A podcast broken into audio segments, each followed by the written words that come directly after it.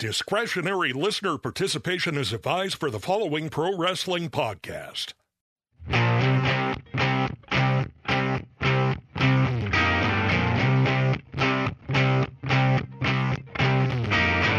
Say it loud. I listen to Stick to Wrestling and I'm proud. I want to thank James Brown for writing that song about his favorite podcast, Stick to Wrestling, where if you give us 60 minutes, perhaps indeed, we'll give you a raw boned and wicked good podcast. Uh, I want to invite everyone to join our Facebook group. Just get on Facebook, put in the word stick to wrestling, and you will find the Facebook group. I declined. I declined my first person who wanted to join the group. He put in his comment, he's like, I like college wrestling. Is this about that or WWE? And I just did the guy a favor. We don't talk about college wrestling. Not that we don't like it. I also want to share some good news with everyone there is a website called Chartable where they tell us how podcasts rank based on you know what they're about. And i learned that stick to wrestling is the number 35 podcast in wrestling podcast now i know some of you are saying oh wow number 35 ooh that's not even a bronze medal or anything like that. But hey stick to wrestling is competing with arn anderson jim ross Chris Jericho, Renee Paquette, I'm not going to be number one ever. So I'm very happy with my rating, and I want to thank everyone for listening. I appreciate it. And we are going to bring on doing his maiden voyage on Stick to Wrestling. He is everyone's favorite grocery manager, Mr. Chris Zauha. Chris, how you doing, bud? I'm doing real good. Thank you for uh, having me on, John. I greatly appreciate it.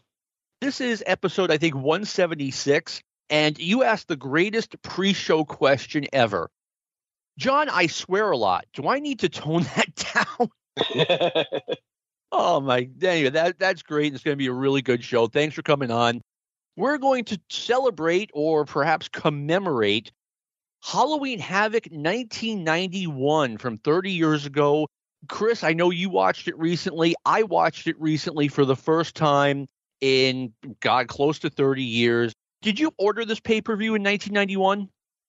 I did not. So I went through a period from Bash 88 until Tuesday in Texas 91, which was the only Tuesday in Texas.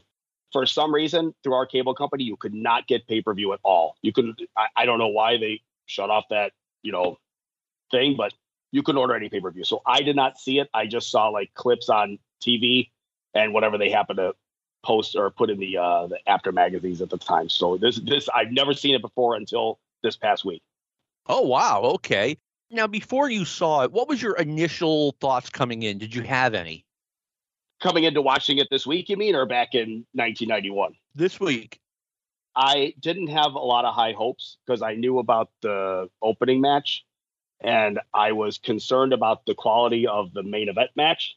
So I didn't overall, I had no, I did not have any high expectations for the show at all, unfortunately. Yeah, I was looking forward to it. It looked like a decent show on paper. Uh, Simmons and Luger looked good. Pillman and, and Morton certainly looked good. And I had no idea what was going to happen with the Chamber of Horrors. We'll get to that in a moment. One thing I, I noticed about the show, it was held in Chattanooga, Tennessee. And no offense to Chattanooga, but I mean, it, it came across to me as kind of i mean the wwf was having their pay-per-views in major cities 100% of the time and wcw is doing a small arena in chattanooga. It was full that's the good part. The bad part was like i said it came across as kind of minor league. Yeah i kind of thought the same thing and at the i was thinking like chattanooga i don't recall that being a big like crockett or wcw like stronghold so if they don't want to have it in like a big city like Chicago or, or whatever, I would think they would have had it in like, you know, Charlotte or somewhere where WCW had a big uh, fan base. And I didn't know that that was necessarily the case in Chattanooga, Tennessee.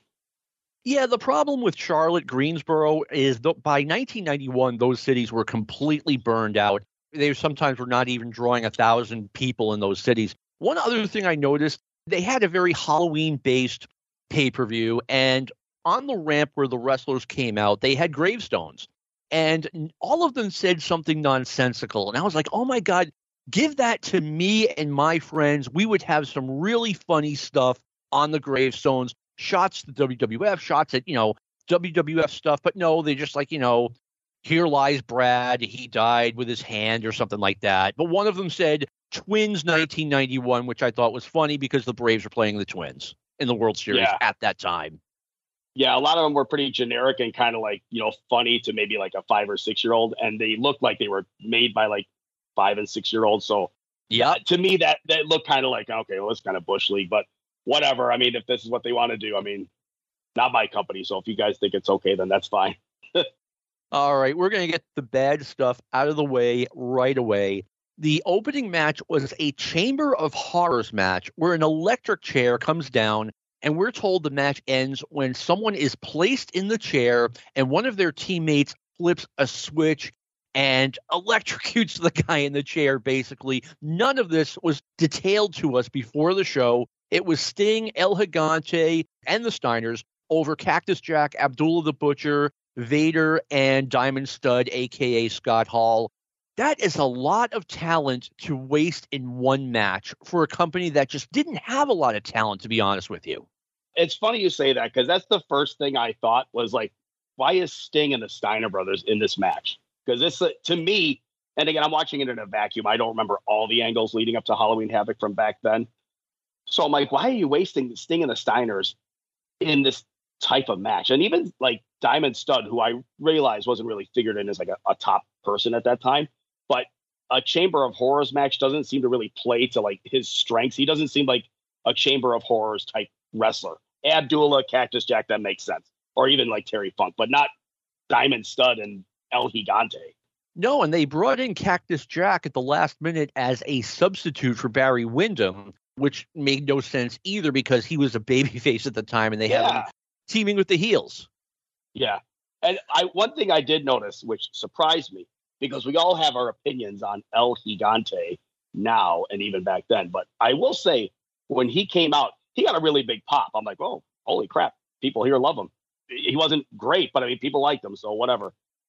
In was it the beginning? Oh, it was the beginning of '91. He came in and they put him against Ric Flair uh, around the horn, and the matches sold tickets. And the reason yeah. being, everyone was that tired of seeing Ric Flair versus Stinger and Lex Luger. He they, they were finally giving Flair a fresh opponent. Yeah, yeah, and that's definitely like an interesting matchup. It's like okay, Flair's like six two or whatever, and El Gigante's legit like seven foot six or whatever, seven foot seven. Like he's really really tall. So it's like, how are they going to make this like enjoyable for the viewer? So I I would have gone to see that match out of just like sheer curiosity. Yeah, I mean, he was legit seven foot seven, which is incredible for a wrestler. I mean, you know, the biggest yeah. guys we had before that were like Ernie Ladd at six foot nine, John Studd at you know whatever exaggerated height he was at. Right. Andre was no, never close to seven four. Yeah, yeah, he was a big boy, that's for sure. No, no, no questions asked. I, I thought this match was worse or as bad as anything that the cartoonish WWF had done to this point. I mean, I remember watching it with my friends and saying, "Oh, you know, this is the good stuff, WCW," and they come out of the gate with this match. I mean, the wrestling itself wasn't that bad, but I mean, the stuff that they did, for example, they had masked jobbers hiding in caskets inside during the match, and they would come out and attack the Steiners and get suplexed. Yeah, I said the exact same thing. So I'm wondering if you watched me watching this or something. The the wrestling itself was fine. It's just the whole presentation and certainly the finish was just so I don't want to like over exaggerate. It was so dumb. And they had the electric chair, which they wouldn't call an electric chair. They called it like the chair of torture. Um, or oh, that was like that, right? Or the chair, of horror or something. I'm like, if you're not going to call it, then don't do it. Why? Why even bothering? It's if you're not going to call it electric chair, then just don't use it at all. They just do like a war games type match or something. Uh, I mean, it, it, was called the chair of torture. That's and I mean, come on. I mean, it, it was so ridiculous. And in the middle of the match, these guys all dressed up. Uh, there was like ten of them. They were dressed up like Beetlejuice, and they come out with a stretcher. And Tony Schiavone says, "Oh, those must be the ghouls." Like what? right as, as everybody sitting at home is going, "Oh yeah, it's the ghouls, of course." Like we have no idea what he's talking about. It was, like I said, it was as bad as anything the WWF had ever put together.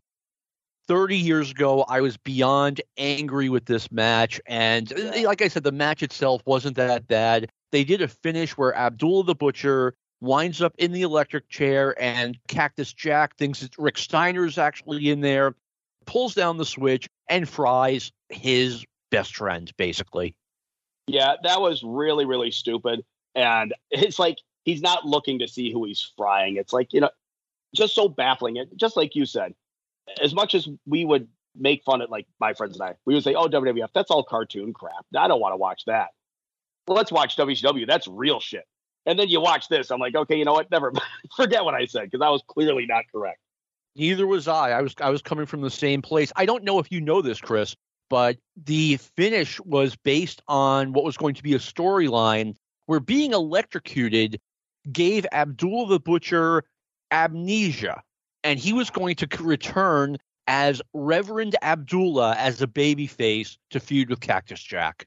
I you're is, are, you, are you being are you being are you being serious or no? Are you serious? I am totally being serious. That was the plan. Well, I don't know why uh, they backed out of it, but that was the plan. Uh, you know what? I wish they had done that just so just so I could have seen it with my own eyes because that sounds so horrendous that it was pro- it would probably be phenomenal. Just because.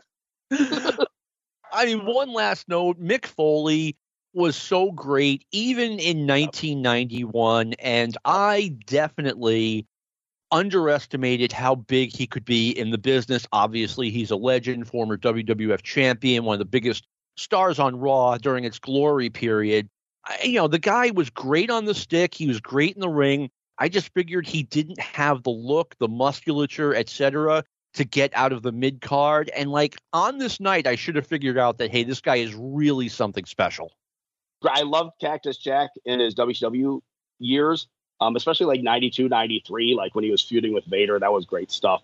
Yeah, he was fantastic. And to see what he ended up becoming is pretty cool because he's, from all accounts, he's a good guy. So you always want to see that for, you know, good people in the wrestling business to do well.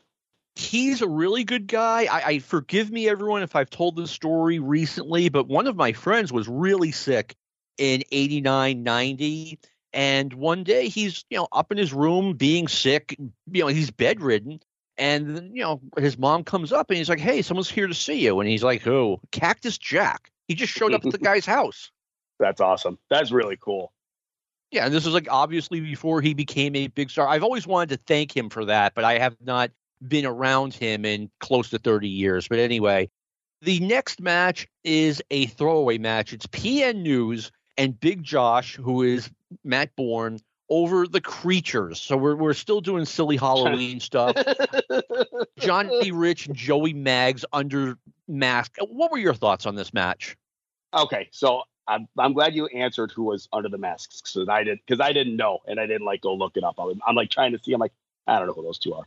I know who they are, but I didn't know that that was them. The first thing I noticed is Matt Borne was pretty darn jacked. He was in good shape. I'm like, Jesus Christ, this guy's been hitting the gym and hitting other things probably, but he looked he looked great muscular wise. PN News got a big pop, which was again really surprising. A complete throwaway match, a complete waste of time. And I don't dislike either of those guys, Matt Borne or PN News. I mean, they're fine. I mean, Matt Borne was actually really good. I think his gimmick was terrible, and Rapmaster PN News was not going to win any awards either. But again, I'm watching it like, why is this even happening? I, am assuming they're just trying to fill time, but it's like this is a pretty big pay per view. Do we really need to see the the creatures against Big Josh and PN News? I, I just thought it was a, a waste of time. Well, a couple of things. PN News, believe it or not, everyone was really over when they first introduced the character. I want to say May or June 1991 and they couldn't figure out what to do with him until he just got, you know, people got tired of him just being in the mid card, but he really was over it first. And right here for my notes, this is a pay per view, which in 1991, I think WCW only had four of those per year, and they are shoveling out C show material. Like this, this mm-hmm. is a waste of valuable time, in my opinion. 100%. And PN News in ring was actually pretty good. Like he wasn't bad. I mean, he wasn't bad. He's not he wasn't like Vader or Bam Bam Bigelow, but he was for a big guy. He could move. So again, there's nothing wrong with any of the participants. It's just why is this happening? This isn't really the place to showcase their talents in this setting. No, WCW Worldwide was the place for this match. Yep, now we sure. go to Bobby Eaton versus Terry Taylor. Now, a couple of things. They're just calling Bobby Eaton Beautiful Bobby at this point. Chris, you can't call a baby face Beautiful Bobby. No, no, I, I noticed that too. I'm like, can't just call him by his last name. I, what do we I don't do? know what that was all about. I never understood that. and that's the problem. Like when wrestling companies make decisions that we think are dumb, and most of the time we're, I like to think we're right. It's like I can't imagine why anybody would think dropping his last name was a good idea. It's like, oh, these last two syllables, they're just too hard to deal with. Let's just stop using them. It's it doesn't make any sense. It's like everybody knows it's Bobby Eaton. Just call him Beautiful Bobby Eaton, or drop the beautiful, but don't drop his last name. I know that wrestling kind of exists in its own universe, okay? Like uh, maybe Sure. me using an analogy that, hey, you don't have a guy in the Atlanta Braves calling himself Beautiful Bobby, right? But I- I mean, at the same time, you wanted to have some sort of, you know, hey, this is a sport. It's a different sport and it's in its own universe, but you still want it to be a sport. Yep, absolutely. And that's uh, it's like if you're going to present, ideally, you're going to present it like it's legitimate. So you should at least. I'm not saying drop every gimmick, but don't. nobody, just like you said. I mean, nobody in the NBA was going on the court being known as you know. I didn't introduce Michael Jordan as his airness. He was Michael Jordan. So why would wrestling any be any different? But you know, what do I No, know? what do we know, John? What do we know? I mean, you're right. There's there's absolutely nothing wrong with having a nickname in wrestling, but just you know, Sure. I, I just never liked you know having. Yeah, I mean, even on this show, I love Madusa Miceli, but call her Madusa Miceli. Don't just call her Madusa. I, I don't like that. And the funny thing is, Miceli, that's a badass name. Madusa Miceli sounds awesome. I don't know why they stopped using it. It's like, dude, that name sounds great. Just stick with it. You're right. It's her real name, but it sounds made up because it's so good. Right. Yeah, exactly. Terry Taylor is part of a mid card faction known as the York Foundation, where Miss Alexandra York is in charge of it.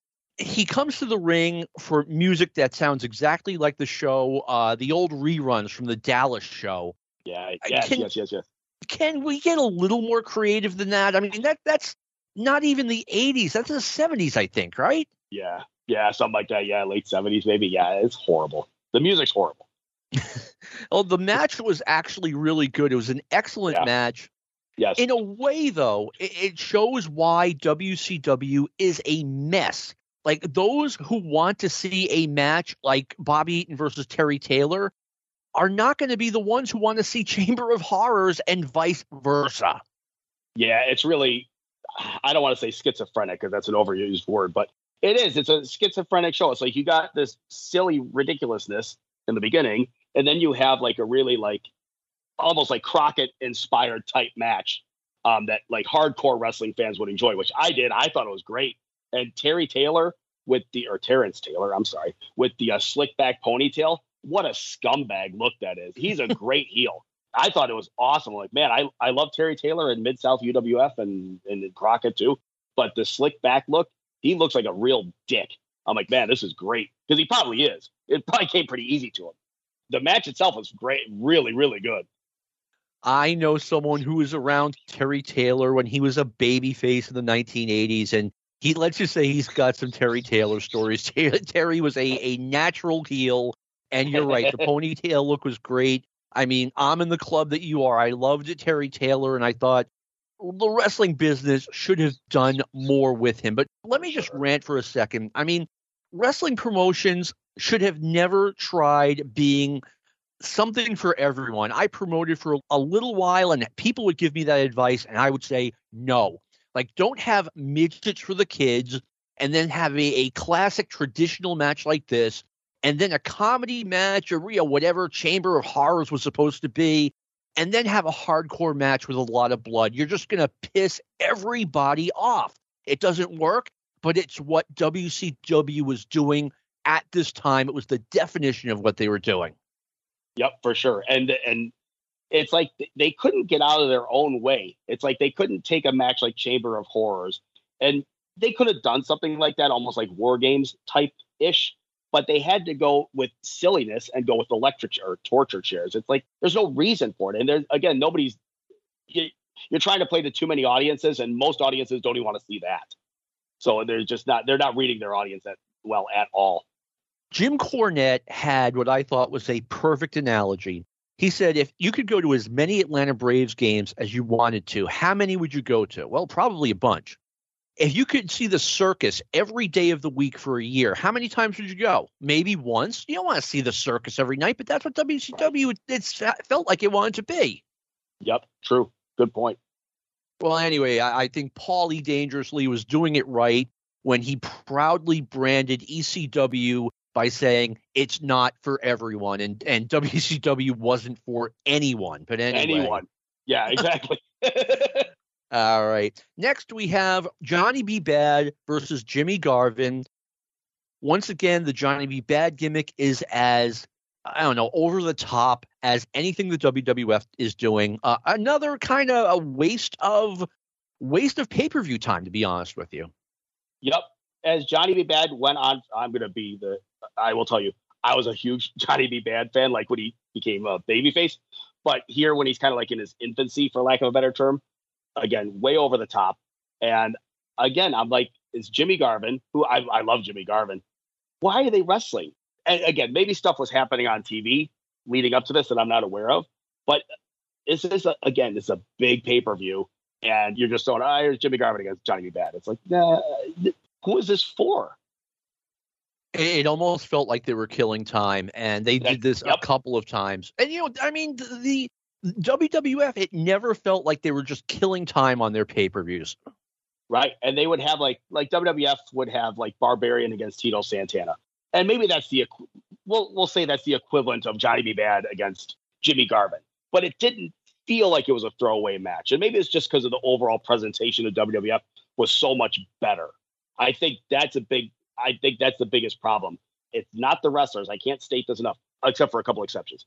It's not the wrestlers because they're fine, but the way they're presented and the way the company is presented, that's what ends up hurting them in the end. It's not the wrestlers themselves because they're doing whatever they're supposed to be doing but the company itself is presenting them badly or presenting the whole wrestling company badly. I couldn't agree more. And you notice that two years later, who's in the main event at the Survivor Series? Uh, guys who were on the show the Steiners, Lex yep. Luger, and The Undertaker. Undertaker was gone by this point, but he was there like six months earlier. So it's definitely not the wrestlers. Yep, absolutely. All right. Next, we have Dustin Rhodes against Steve Austin. This was a good match that went to a 15 minute draw. I saw something in Steve Austin early in his career. We're talking when he was in world class in 1989. When they brought him in early 1991, there were people who were saying, oh, he's not ready for this kind of push. And it's like, look, if you don't give him a push, he's going to the WWF and you're not getting him. Yeah, I wasn't watching World Class in like 89, 90, and I think it's just because I was just busy with school or whatever. But I would read about him in like Pro Wrestling Illustrated and stuff. I'm like, oh, this guy should be fine. When he came to WCW, I'm like, Jesus Christ, this guy's really good. Like he's for a young guy that's just starting out. And I was like telling people at that time, I'm like, this guy's gonna be the next Ric Flair. And I think I was just basing that on the fact that he wore robes and had long blonde hair because he didn't wrestle anything like Ric Flair. But I knew that I'm like, this guy's gonna be something. I never realized that he was to be what he ended up being. But Steve Austin was stunning. Steve and Hollywood Blonde Steve was he is really really good. He was one of the bright spots of WCW, and I agree the match was very good. And to this day, I'm embarrassed because by 94, 95, I was like, wow, I, I was wrong about Steve Austin. He's not that good. And I am someone who should know better. Like, if you bury the talent, the talent is not going to be able to shine there's an old expression out there the cream always rises to the top. No, it doesn't. If you put the cream in a, a gym bag and weigh it down and, and throw it in the lake, the cream's not rising to the top. No, probably not. But not and that's what they did with Steve Austin. Yeah, they did. Yeah, I agree. Once he once he lost to like Hacksaw Jim Duggan, uh, that was the end of him in '94, I think. And that was what was frustrating. It's like he's still good. Like it's one thing if he wasn't performing. Steve Austin in '94, coming off the I'm sorry to rant here, coming off the Ricky Steamboat feud, Steve Austin was friggin' awesome. So there's no reason he should have been like jobbed out like that. Yeah, and when he went to, I mean, it, it yeah, it, there was the reason was he wasn't friends with the right guys, but when he mm-hmm. went to mm-hmm. ECW immediately, I was like, oh man, y- you tricked yourself into thinking he wasn't something special because he was. And yeah, he was. I mean, he, I think he's the biggest pro wrestler of all time. I think he was even bigger in his prime than Hogan was in his prime. What do you think about that, Chris? I think so, 1000%. When I was, uh, so this is 97, 98, 99. I was like in my early to mid 20s.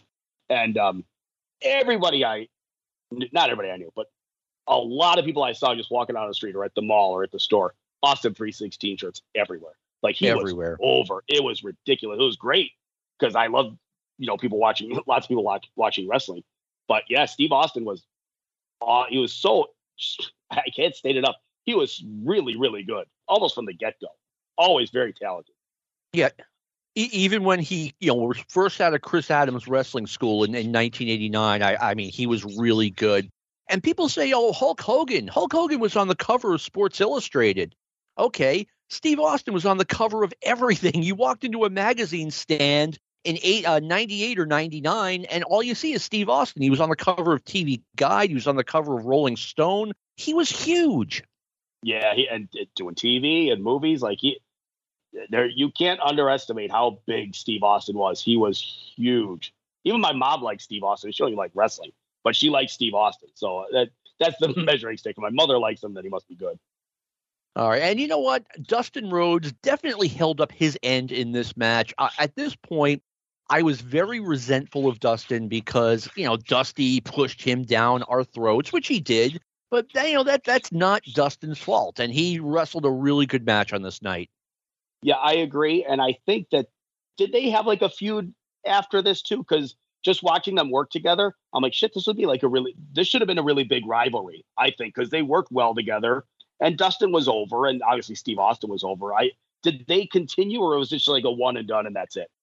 If I recall correctly, this was a one and done. But I will be honest with you, my following, me following WCW, was nowhere near what it was just a couple of years ago. I mean, they had kind of run me off by this point. I, I, I still watched it, obviously, but like I was nowhere near as fanatical as I was, you know, just two years ago. I'll have to do some research because they, I, like I said, they worked really well together, and they were. I don't know if they're the same age. I, I think they're close in age, and you know, the, body types weren't similar, but they they matched up well. I, they, there's no reason they couldn't have had like a long, drawn out feud or rivalry or whatever. I thought they were. That was a good match. It, it, was a good match. And so right now the card, we've had a couple of bad matches, but you know, a couple of really good ones. And now we have Oz Kevin Nash against Bill Kazmaier. And I remember watching the Clash of the Champions before this, and Bill Kazmaier was in the audience, and oh, little Bill Kazmaier, the strongest man in the world. And I was like, oh my God, please don't tell me they're bringing in Bill friggin' Quagmire, but here we are. uh, yeah. So I'm the I'm the big Kevin Nash apologist on Facebook and other forms of media. How could they take this guy? Even at that time, I recognized he probably wasn't like the most polished wrestler, but to saddle him with that character was just death before they even started. It was so bad, so dumb and then to pair him off with Bill Kazmaier, who is far from a polished wrestler. It's like, what do you what do you think's going to happen in this match? It's gonna, it's not going to be very good, first of all. And again, Halloween Havoc, big pay per view, and it's Bill Kazmaier against Oz, which should be maybe on a Clash of the Champions. There is a Bill Kazmaier story, which I will share with you back in the day, he was wrestling in Calgary with Brian Pillman. And back then, they would all get on a, a big old rickety school bus and head to the shows and then head back. And, you know, it's wrestlers. And he and Pillman start having words about something. And they agreed to fight once they got to their destination, right? Well, the Calgary guys were all, I mean, it, it was a territory notorious for ribbing. And the Calgary guys all are like, uh, oh yeah, Brian Pillman took on those five bikers and he beat the crap out of all of them. Oh yeah, remember when he was in New York? He beat up Lawrence Taylor. So they finally get to wherever their they, their destination was, and Bill Kazmaier jumps off the bus and runs for, for his life because he didn't want to fight Brian Pillman. And, and let me tell That's you something. Fantastic. If Kazmaier ever fought Brian Pillman, it would not have ended well for Bill Quagmire. Put it that way. No, As you can tell, listeners, he is one of my least favorite wrestlers of all time. he is one of the least athletic wrestlers I've ever seen. I mean, he barely did anything in this quick match, and he's already, you know, sucking in wind, breathing as hard as a person can. Yeah, and having him come to the ring carrying that inflatable globe, it's like, well, that doesn't make ah. him look strong. He's carrying a balloon. Like, why? Why is he doing that? and you know, I mean, I, I could carry a balloon. He was like Ted Arcidi, but worse, which is not good because Ted Arcidi was not exactly Lou Thesz either. It was awful. And then the one thing that stood out he wins with the torture rack. I'm like, you know, your world champion does this for a finish. Why is he doing? He couldn't have done a bear hug or something. And that's again, that's not his fault. That's somebody should have said like, hey, uh, for a finish, don't use Lex Luger's move. You know, and and I'm nitpicking there. I mean, whatever. I mean, no, you're who not. Cares about? But uh, you know, I mean, Bill Kazmaier against Oz. I mean, in the grand scheme of things, I mean, who cares? But at the same time, it's like you know, somebody should be really like kind of like fact checking this stuff instead of just letting these guys go do what they want. Clearly, because that wouldn't have happened if somebody was actually paying attention. You're right, and it's not in my notes, but I groaned for the second time when I saw Bill Kazmaier coming to the ring with that giant balloon. It was like, who came up with this? That's awful. Yeah, that's so bad, and it's like again, it's not even. It's not good on paper, and it's not good in execution. I mean, who thought that was remotely close to a good idea? I it's just I think Dusty was booking, but I you can't put all the blame on him because Jim Herd has final say, I would imagine. So oh no, this wasn't all Dusty. Oh, so maybe Jim Herd was like, yeah, I like globes. Why don't you carry it? I, who knows? It's just, it, you know, it, it, doesn't prove that he's strong. I mean, any uh, whatever. I, we can talk about that for like an hour of how dumb that, and it looks dumb too. So it doesn't serve any purpose.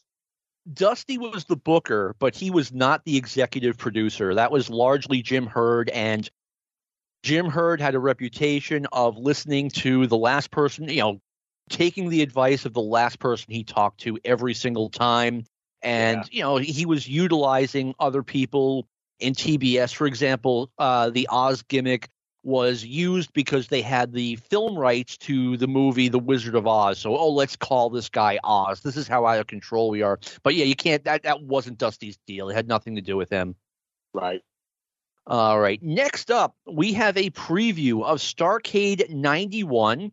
And I'm like, oh, this should be interesting. And they reveal that Starcade, their biggest show of the year, or at least their second biggest, is going to be a lethal lottery where you pick two names of a wrestler out of a hat and they're a tag team. And then you pick two more names out and they're another tag team. I don't know what to say here. I wouldn't even do that on a Clash of the Champions. I mean, I had no interest in something like that. And obviously, it's not like, you know, we have great bookers who could come up with excellent stories. I was blown away by, you know, this is going to be Starcade. Ugh. I am in the minority. I actually like Battle Bowl. I and I believe me, I recognize it's me and maybe two other people. So it, it is a dumb idea, and it's, it's especially dumb to put it on Starcade. Like even when I was like I was whatever 17 at the time, even then I'm like, why is this on Starcade? Why isn't the world title being defended? Why are they doing gimmick tag team matches and then a double battle royal? It's Starcade for God's sake. Because at the time I still looked at Starcade like, hey, this is a big deal. But instead it's just, you know, another whatever whoever came up with it. It's like if you uh, were to do this, do it on like you said. Well, I wouldn't do it on a Clash, but maybe do it on a Clash or whatever, but not on Starcade. No, I'm I'm with you. I, I like contrary opinions, you know, and I'm I'm glad you liked it. I mean, I liked Starcade 89, and I'm like one of like three people who liked it. You are yeah, you were one of three people, I think. me, me and the two guys who came up with it. Anyway, there you go. Now we we dip back into silliness. Van Hammer versus Doug Summers. Van Hammer was a heavy metal gimmick. He was like Sammy Hagar on steroids. During his entrance, we have two guys with jackhammers in the background breaking rocks for no apparent reason. I mean, this entrance was nothing short of embarrassing. Van Hammer is doing air guitar and he's getting no reaction. And then he takes his shirt off and he gets a little bit of a pop because obviously, you know, he's he's working out at the gym hard. It was awful. And these people don't even realize that, you know, this is October 1991. Metal was out. Sorry, metalheads, it was out. And that look he had was totally out. So, but my brother and I actually, he's kind of a lapsed fan. We watched it today. We saw that match. And he's like, "Why are they using jackhammers?" I'm like, "Dude, I don't fucking. I'm sorry. I don't. I don't know. so, sorry. Like, I don't know. I assume because it's heavy metal. I don't know. Uh, it, it, and we even as a kid, like I'm, and even to this day, like I'm kind of I accept a lot of stupid crap from pro wrestling. So if they want to push, like at the time, if they said Van Hammer's a good guy, I'm like, okay, I'll cheer for him. Like I just, I just whatever they give me, I'm like, fine, that's fine. But even Van Hammer, I'm like, dude, this guy's terrible. And then he's wrestling Doug Summers, who I loved with Buddy Rose. So I didn't even realize Doug Summers was wrestling today, so, or today when I watched it today. So I'm like, holy crap, it's Doug Summers. I'm like, okay, well, this will be passable, I guess. And it was, it looked like their first day of wrestling school. I'm like, what, what is happening here? Why is, why is this match happening? And where did they, where did they dig up Doug Summers? he was probably like 40 at the time, and he looked like he was like 60. Yeah, Doug Summers, I think, had been largely out of the business by this point. I'm guessing he lived somewhere close to Chattanooga, and that's why they used him. Uh, I mean, he, what can I say? He looked like a washed up pro wrestler. And you're right, he was really good in his day. I also loved the tag team with Buddy Rose. But this match, I mean, the Van Hammer missed so many moves, and and he used a superplex as a finish, and he almost killed Doug Summers. Summers landed right on his head. It was ridiculous. Dude, seriously, I saw that. I'm like, they showed it again in the replay. I'm like, why are you showing this again? This is like attempted murder. I'm like, what is going on here? This guy almost died in the ring. I, and I was depressed, not depressed, but I'm like, yo, Doug Summers was good. Why they, with all the enhancement talent they could have had at their disposal, if they were so hell bent on putting out Van Hammer, they could have just had him beat some jobber, no offense to jobbers, but some jobber, and just let Doug Summers stay home or just pay him to stay home because he doesn't need to be in the ring. Now, especially now with the guy that's as untrained as Van Hammer. No, I first of all, I take no offense to the word jobber. I mean, you're a guy who's doing the job. Sorry, um, it's it's not right. meant as an offensive term. Yeah, I mean, you're right. Everything you said. I personally knew guys from around here, from around the Boston area, who were good and literally would have driven to Chattanooga to be on this show. And I don't know why they would have, you know, they didn't use one of those guys as opposed to, you know, an older, unimpressive looking Doug Summers. It was it was not a good look. For sure. Agreed. 100%. Next match, here we go. Brian Pillman versus Ricky Morton. Now, this should be a good match, except it totally wasn't. I don't know what these guys were doing. I don't know if if someone was hurt. I know Brian Pillman was just getting back into wrestling, but he could still go. Uh, he was out for a while with with an injury, uh, a shoulder injury, injury of some kind. But this match was was incredibly disappointing, and it's the second bad pay per view match Ricky Morton has had in a row. Yeah, it's funny you say that because like I, I when I see these guys matched up together, I'm like, holy crap, this will be good. And it's just it's like they I don't want to say they couldn't get out of first gear because I don't know if that was necessarily the case, but it just didn't work. And I don't know why because it's not like either guy is average. I mean, they're both like very good to great wrestlers. So, like you, I was kind of disappointed because I'm waiting for this to be like not a classic, but certainly on par with Dustin and Steve Austin. I thought like, okay, well, at least we'll get three solid matches for sure. But it just didn't work for me at all. It did not gel. And another thing, this match was for the light heavyweight championship. We're having our first light heavyweight champion. And to me, I'm like, way to kill Brian Pillman because that sure. just does not get over in the United States. I know some of, oh, you know, I like the classic cruiserweights from WCW uh, in the late 90s. Don't get me wrong. I like the guys from Mexico. I like the junior heavyweights from Japan. It just doesn't get over here. I mean, when we had the cruiserweights in WCW, please note they were nowhere near the main event. And by casting Pillman, who was so pushable as a light heavyweight, you're really hurting him. Yeah, and it's almost like that now you're kind of typecast, which is a shame because I mean, realistically, Brian Pillman should have been maybe not necessarily world champion, although I would have been fine with that too. But he certainly should have been figured in as a top guy or near the top for sure, as opposed to just being uh, a cruiserweight or stuck, for lack of a better term, in that division. I was always a huge Brian Pillman fan. I remember coming into Halloween Havoc with his match against Lex Luger and really looking forward to it. Okay, this is going to be the four star match of the night. That didn't happen. And right after that, it was almost like they stopped pushing him. They put him in a tag team with Tom Zenk and nothing against Zenk, but like Pillman. I agree. He should have been a top guy. And if I were booking this in 89, 90, 91, I would be asking myself, okay, how do I get Brian Pillman over enough to be world's heavyweight champion? Because he's a good looking guy, great body, excellent wrestler. He's a little bit short, but I can make that work to his advantage because he's the underdog. Right. And that's the funny thing is that, like, from what I understand, from all accounts, Flair was a big backer of him. So sometimes he was. It doesn't. Ne- it doesn't necessarily help to have somebody in your corner because Flair. I mean, who's bigger than Flair in WCW? Maybe not at that time because he was gone.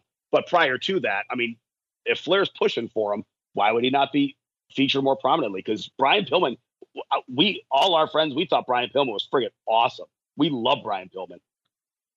Same here. And yeah, uh, Flair, when he was booking, went out of his way. This was in 1989 to make sure that Brian Pillman was on camera with Ric Flair and Sting as often as possible so that Pillman would get that rub.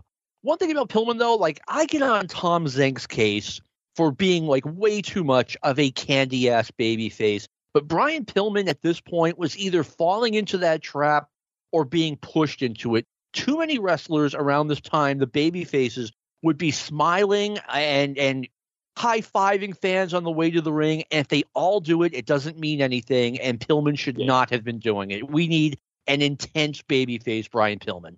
Yeah, for sure, and especially like with his uh, you know football background, like he could have been just kind of like because he was a smaller guy, but he's he was certainly cut up and he was built. He could have been not not necessarily an ass kicking baby face, but he could have been you know kind of a hard ass. I mean, he was tough. I mean, it was not like he wasn't couldn't handle himself. Oh, Matt, uh, oh, to say the very least. I mean, Magnum TA didn't do that on his way to the ring, and I, I think I would have been trying to push Brian Pillman as maybe the next Magnum TA. I don't know, but yeah. Football background, Chris. The match hasn't even started, and Jim Ross has told us that Brian Pillman was a walk-on football player at Miami of Ohio twice two separate times before they even lock up. He reminds us of that. You know, Jim Ross is one of my favorite commentators of all time, but he he should have just been a football announcer because he was just all he ever did. He talk about Ron Simmons being from Florida State. Uh, what's his name? Brian Pillman being on the Bengals or wherever he played. I don't follow football. I'm sorry, but but always touting their old football background. I'm like, Jesus Christ, Jim, you want to just want to just go to the NFL? What are you doing here? I mean, I would record all of the NWA shows every weekend. And if Ron Simmons, so, you know, we've got like four or five different programs. I don't know, more, maybe more like three or four. And if Ron Simmons wrestled three times on TV that weekend, I got to hear about his Florida State background three times every single weekend. It was nuts. Oh, Oh God, we but we loved it. We thought it was like my friends and I would watch it. We would be like just waiting for him to say it. It was like uh, if we did it like as a drinking game, we'd all be alcoholics. But it was still, you know, it, it was. I mean, it's like whatever. And again, I'm not a sports fan at all, but except for basketball, kind of. But when they bring up their athletic background, it feels like to me it almost gave it like a little bit more legitimacy. So I didn't, I didn't hate it. I would just kind of like chuckle at it all the time, especially from Jim Ross because he was famous for it. Oh, I, I loved Jim Ross at this point, but yeah, I mean, me and, and, you want to bring it up, you just don't want to bring it up. Oh, I don't know, twice before the guy's even locked up. they weren't even locked up yet, exactly. uh, Ricky Morton, I looked it up. He's 35 years old here. He felt a lot older. It felt like Ricky Morton was a, a relic from a different time.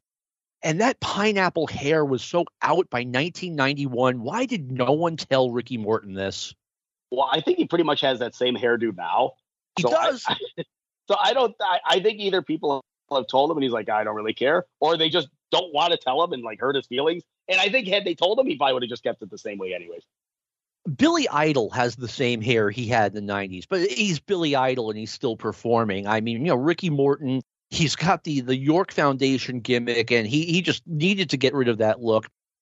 But at the end of the day, he won because he had a lot of pro wrestling left in him. One of the best yeah. surprises out there was Ricky Morton and Robert Gibson getting back together as the Rock and Roll Express in, in Smoky Mountain Wrestling, and they are Smoky Mountain's top act. So, I mean, good for them. They won in the end. Yeah, and that and that that territory is like tailor made for for those guys, and you have Cornette there too, and a Cornette managed team. I mean, you're not going to go wrong with that at all. No, definitely. And it, it, was Knoxville. I mean, you know, the old joke was, you know, you're you're on a plane, you're landing in Knoxville, and they tell you to set your watch back 15 years. And I, have been there, and I know it was a, a little bit behind the times in the 90s. No offense to anyone in Knoxville. I'm a huge Tennessee Volunteers fan.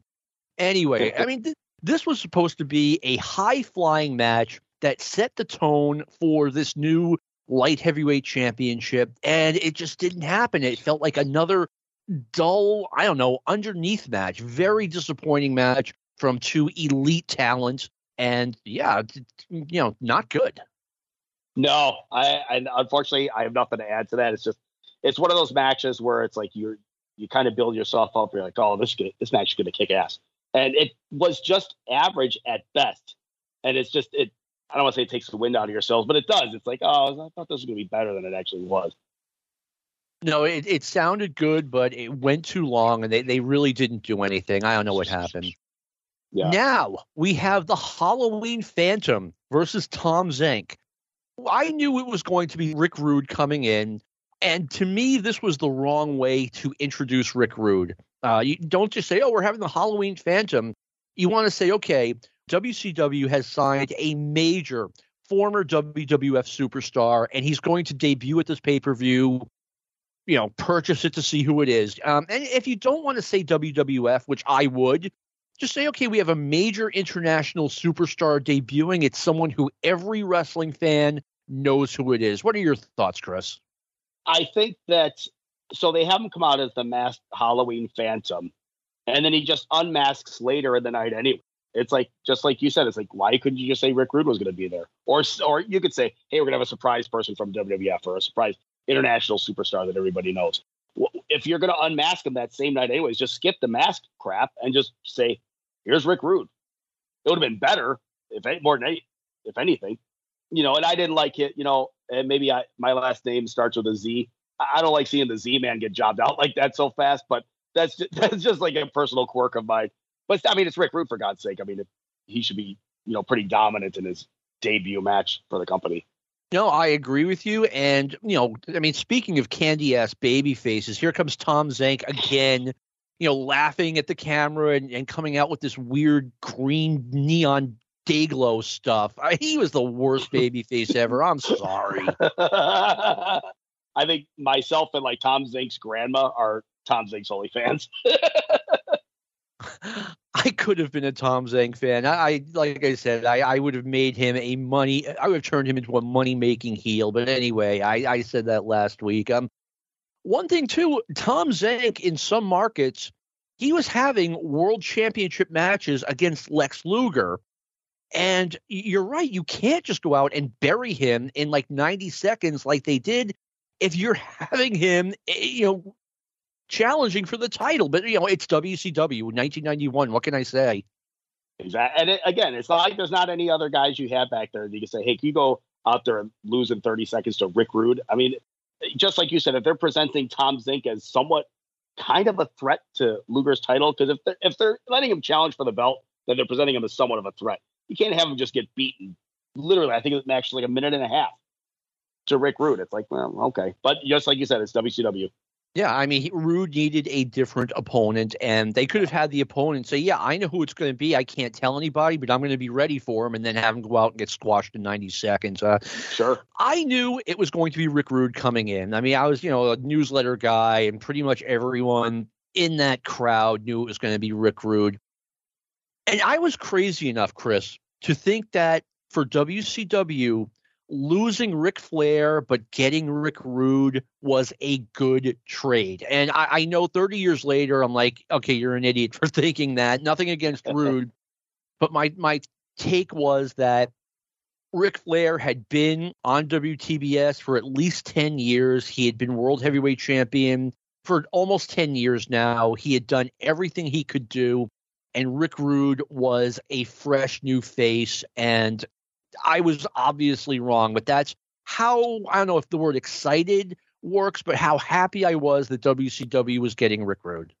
I'm going to be honest with you. I don't think you were necessarily wrong because had, let's just say Flair stayed, and I love Ric Flair, so this is not a knock on Flair. Let's say Flair stayed.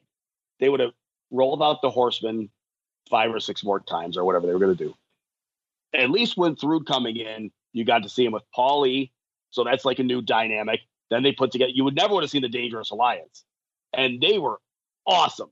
1992 Dangerous Alliance was phenomenal. Like everybody in that faction was very good to like legendary. So I don't think it was a bad trade. I mean, maybe you know, you know, looking back on history, you know, Flair obviously is a much bigger star than Rick Rude. But as far as like having like compelling like WCW television, I don't think it was a bad trade at all at that time.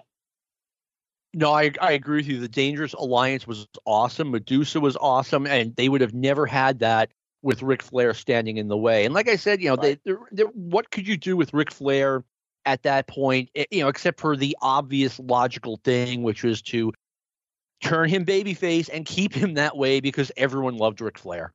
And, and that was the thing. It's like uh, when they turned him heel, like in '90, I'm like, you know, people are still behind him.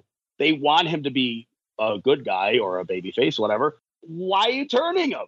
And I'm sure he probably wanted to do it. He but wanted to do it. Same, yeah. But at the same time, it's like somebody could say to Flair, no, we're going to go with this because you're still really, really, really popular. So we'll turn you some other time. That would but, have been me. Yeah. And I would, yeah, you know, right, if I were exactly. in charge, I would have been like, Rick, you're, you're, you're never going to be a heel again. Live with that because yeah. too many people like you. And you know, with Rick, it could be a little bit of an ego thing. Like he wanted to turn heel because he felt that would be the thing to get Sting over as the company's Hulk Hogan. I mean, which is nice of him, but at the same time, it's like, don't make him Hulk Hogan that way. Yep, absolutely. And I and then you know, egotistically speaking, Flair may be like, listen, I can make anybody, and I'm going to make Sting, I'm going to make Luger, and he could, he absolutely could. So maybe this is just a case of being like, listen, Sting's going to be our top guy, and I'm going to show you why I can make him our top guy. You know? I mean, yeah, Ric Flair, I give him a lot of credit for turning Sting from a mid card guy uh, coming into his feud with Flair in early 1998, 1988 into a future superstar. I mean, that, that Clash yep. of the Champions match was over the top. That's one of my favorite uh, super cards, for lack of a better term, of all time. Because I mean, Flair, I give him 199 percent of the credit of putting Sting on the map. I give Sting one percent. Um, and I, I love Sting too, but Flair made him. Flair made him big time. I am more like 75 25, but I'm in your corner. I mean, Ric Flair went on national TV and got an unknown over. And that, you know what, more on the Dangerous Alliance in a moment. The second to last match on the show, and this goes back to the first match. Like, okay, with all of those guys in that one match, you've really thinned the herd because it is mm-hmm. Arn Anderson and Larry Zbyszko defending the WCW Tag Team Championships against, wait for it, Firebreaker Chip and Todd Champion. Ugh. Yeah. And Chris, will you hear this? The Special Forces were originally supposed to be like the Horsemen, but a babyface faction. They were going to bring in like a football coach of some kind and a sanitation worker, and these were going to be like the the babyface, you know, four top of the top baby faces. I can't make this stuff up. Yeah, it's horrendous. It's an abomination, and I don't understand. Todd Champion and Curtis Thompson, whatever Firebreaker Chip, I think that's his name. It um, was in the ring, they're fine, but they're not bad. They're they're you know they're passable for that time. But again, they just WCW just they either overthink things or they think that their ideas are good or they just again they can't get out of their own way. They saddle them with just awful gimmicks. I mean, there's nothing wrong with being a firefighter. I mean, firefighters, I mean, they're real life heroes, right? But I don't want to watch a firefighter wrestle. Why would I want to see that?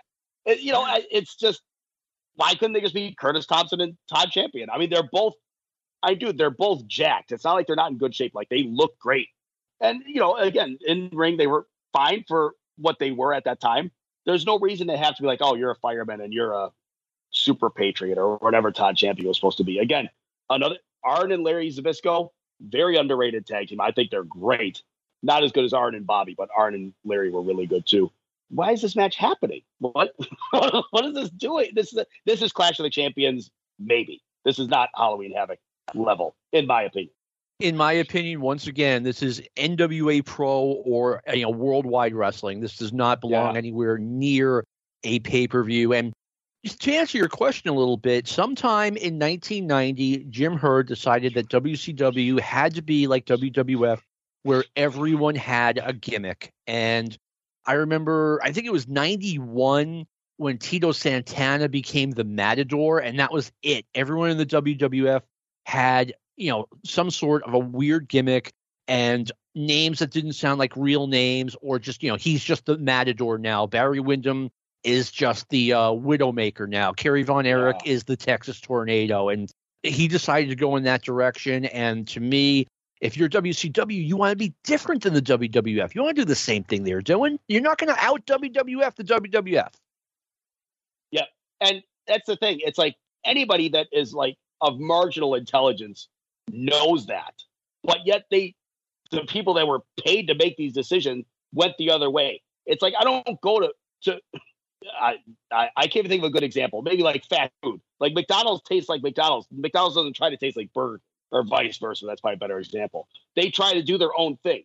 So why would WCW or Turner Broadcasting think like, you know, we should copy them because that's what our fans want.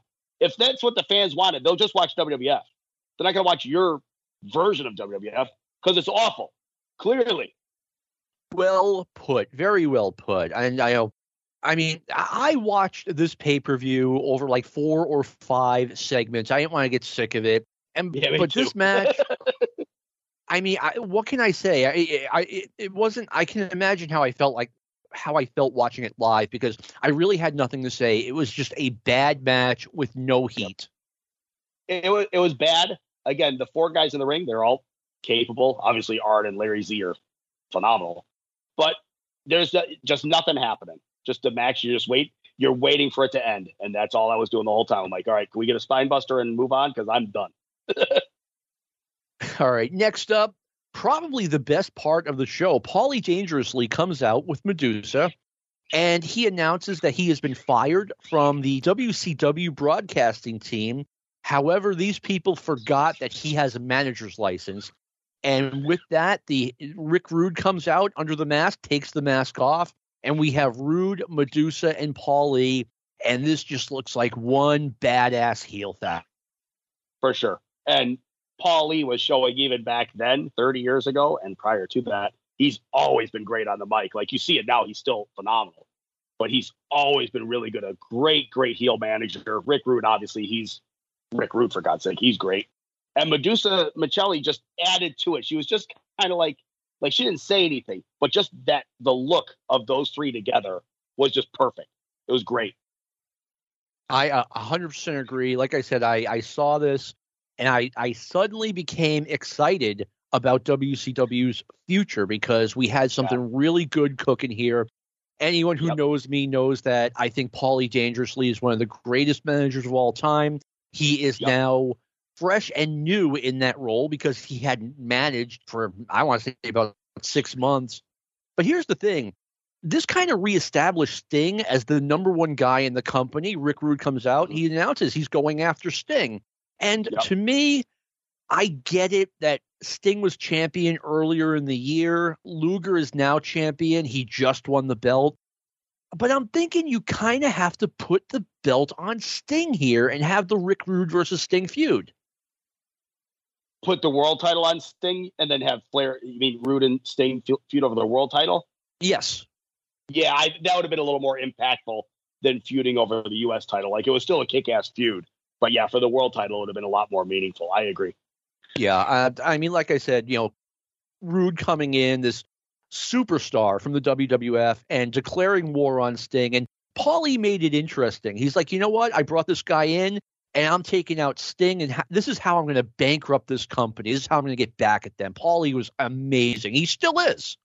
Yeah, he still is, and he, he was great back then too. It's like the, those of us that have been watching him for the past 35 years or whatever, we, we've known all along. I mean, he's always been really, really, really good he was great when he first started out. I, I, didn't see him in Florida when he first started out. I first saw him in Memphis in 1987, and I was like, this guy is already one of the best managers in the business, and he got better as time went on.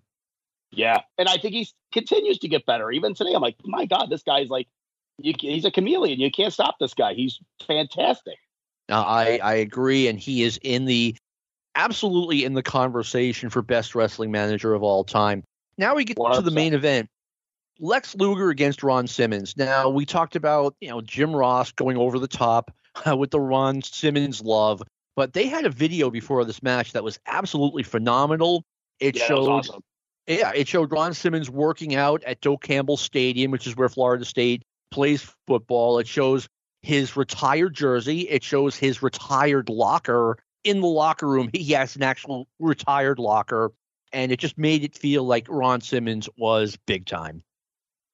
Yeah, that segment was done really well, and again, it, it kind of gives it almost like a, a, for lack of a better term, like a big fight feel. It's like this guy training for the biggest match of his career, and he's going back to his roots to like you know meet up with his you know football his college coach or whatever. Uh, and I, at that time, I loved Ron Simmons. Like he was one of my favorites. So this was awesome. I thought it was a really well. I thought it was done really well.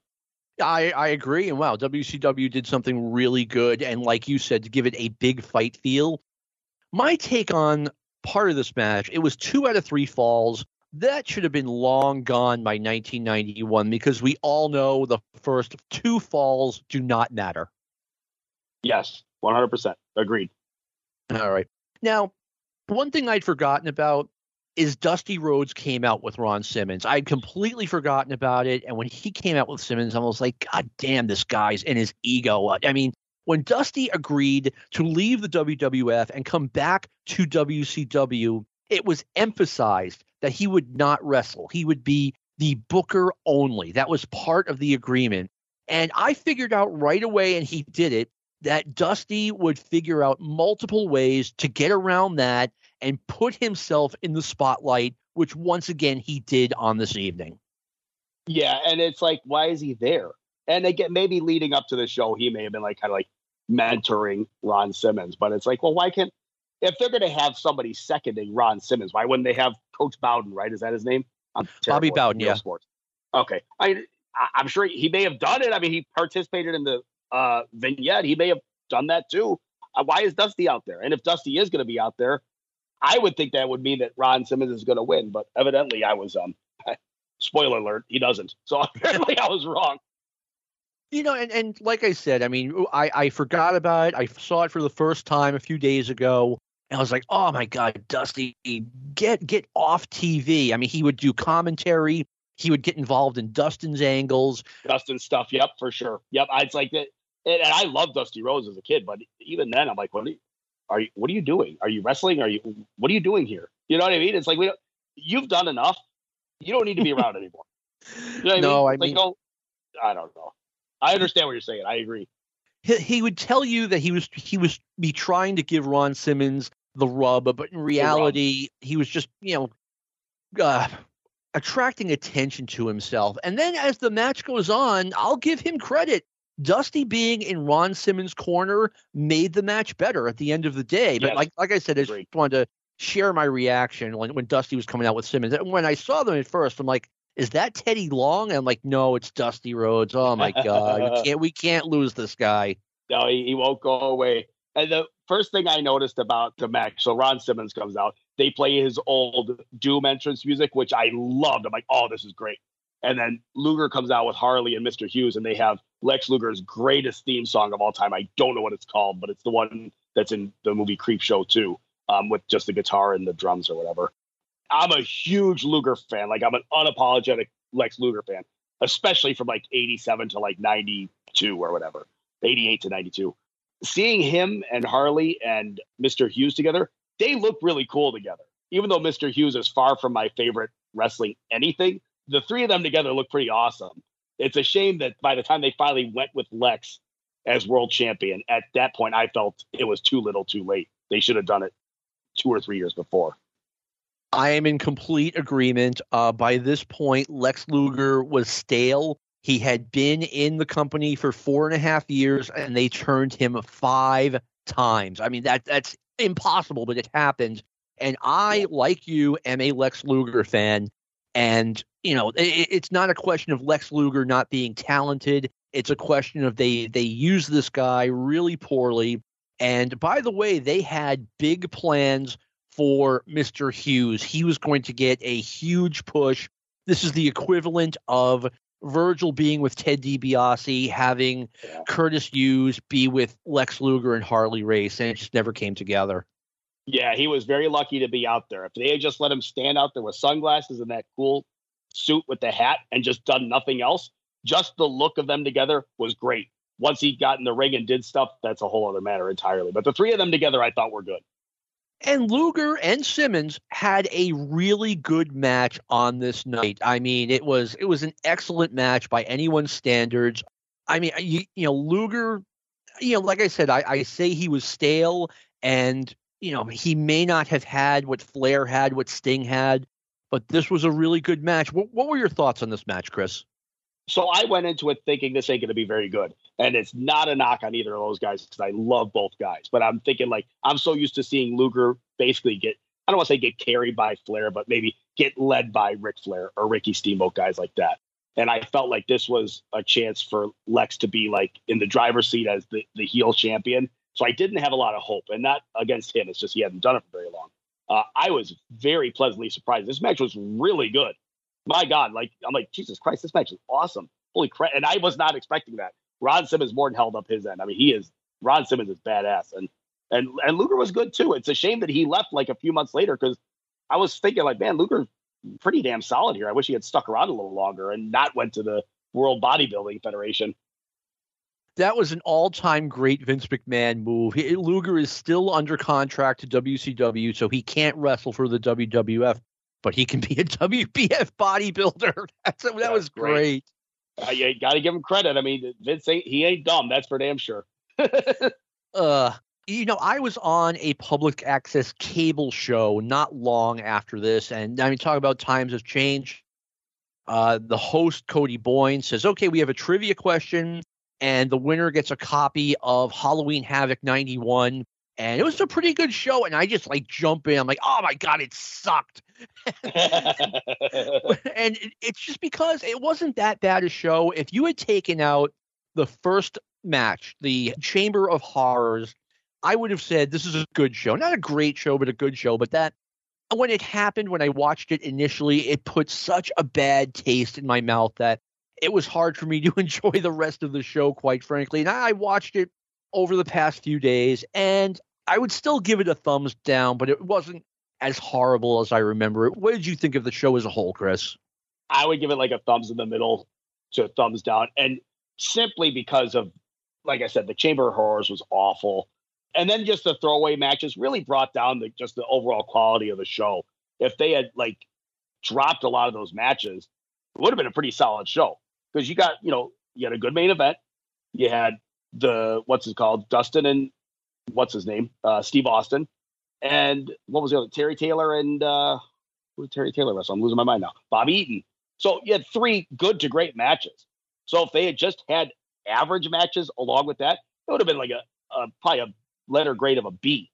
But instead, we got to see Van Hammer against you know Doug Summers. So that didn't help. One thing, if I, I mean, I could have given WCW a lot of advice in 1991, but one of those pieces of advice would have been scour the indies. Keep an eye on what's going on in japan. Uh, look for the next competent wrestlers guys who could actually work instead of just shoveling guys out there. And and there were guys out there they could have hired and you know like as they were just happy to have you know van hammer against doug summers on a pay-per-view which i, I think just not a very good idea No, and, and, look at all the guys that they had that eventually went to WWF and became main eventers. You got Diamond Stud. I will say this one thing that was cool about the Chamber of Horrors, you got to see Sting and Vader square off. And that was before, realistically, as far as like Sting's greatest rivals, Flair's number one, Vader's like number 1A. So it was kind of cool seeing that, knowing what their future held. But all, Dustin went to WWF, Steve Austin went to WWF, all, all the guys that WCW had, and they either just minimized their importance or just didn't do anything with them. And yet they went to WWF and became worldwide stars.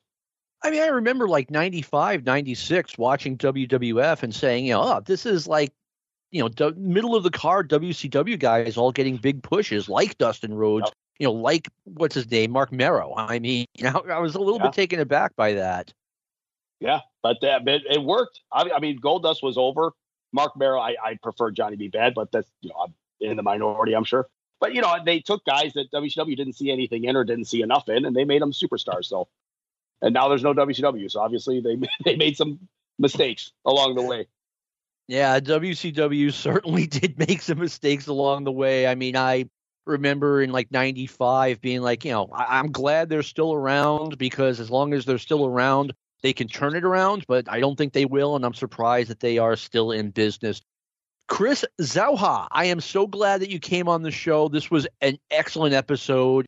Thanks to you, sir. Thank you for coming on. Well, thank you. I appreciate you having me on, and I apologize it's been so long to get together, but you know, it's just my schedule is very demanding as a grocery store manager. So I, I appreciate you being patient and uh, finding a spot for me on the roster eventually. So thank you. That was a lot of fun the same here and you know there's always next week's episode and the net week after that the week after that no worries. I, I always took that slant on it. So i want to thank everyone for listening to the number 35 wrestling podcast out there.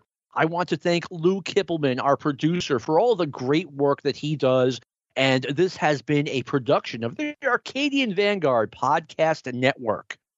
This concludes our podcast day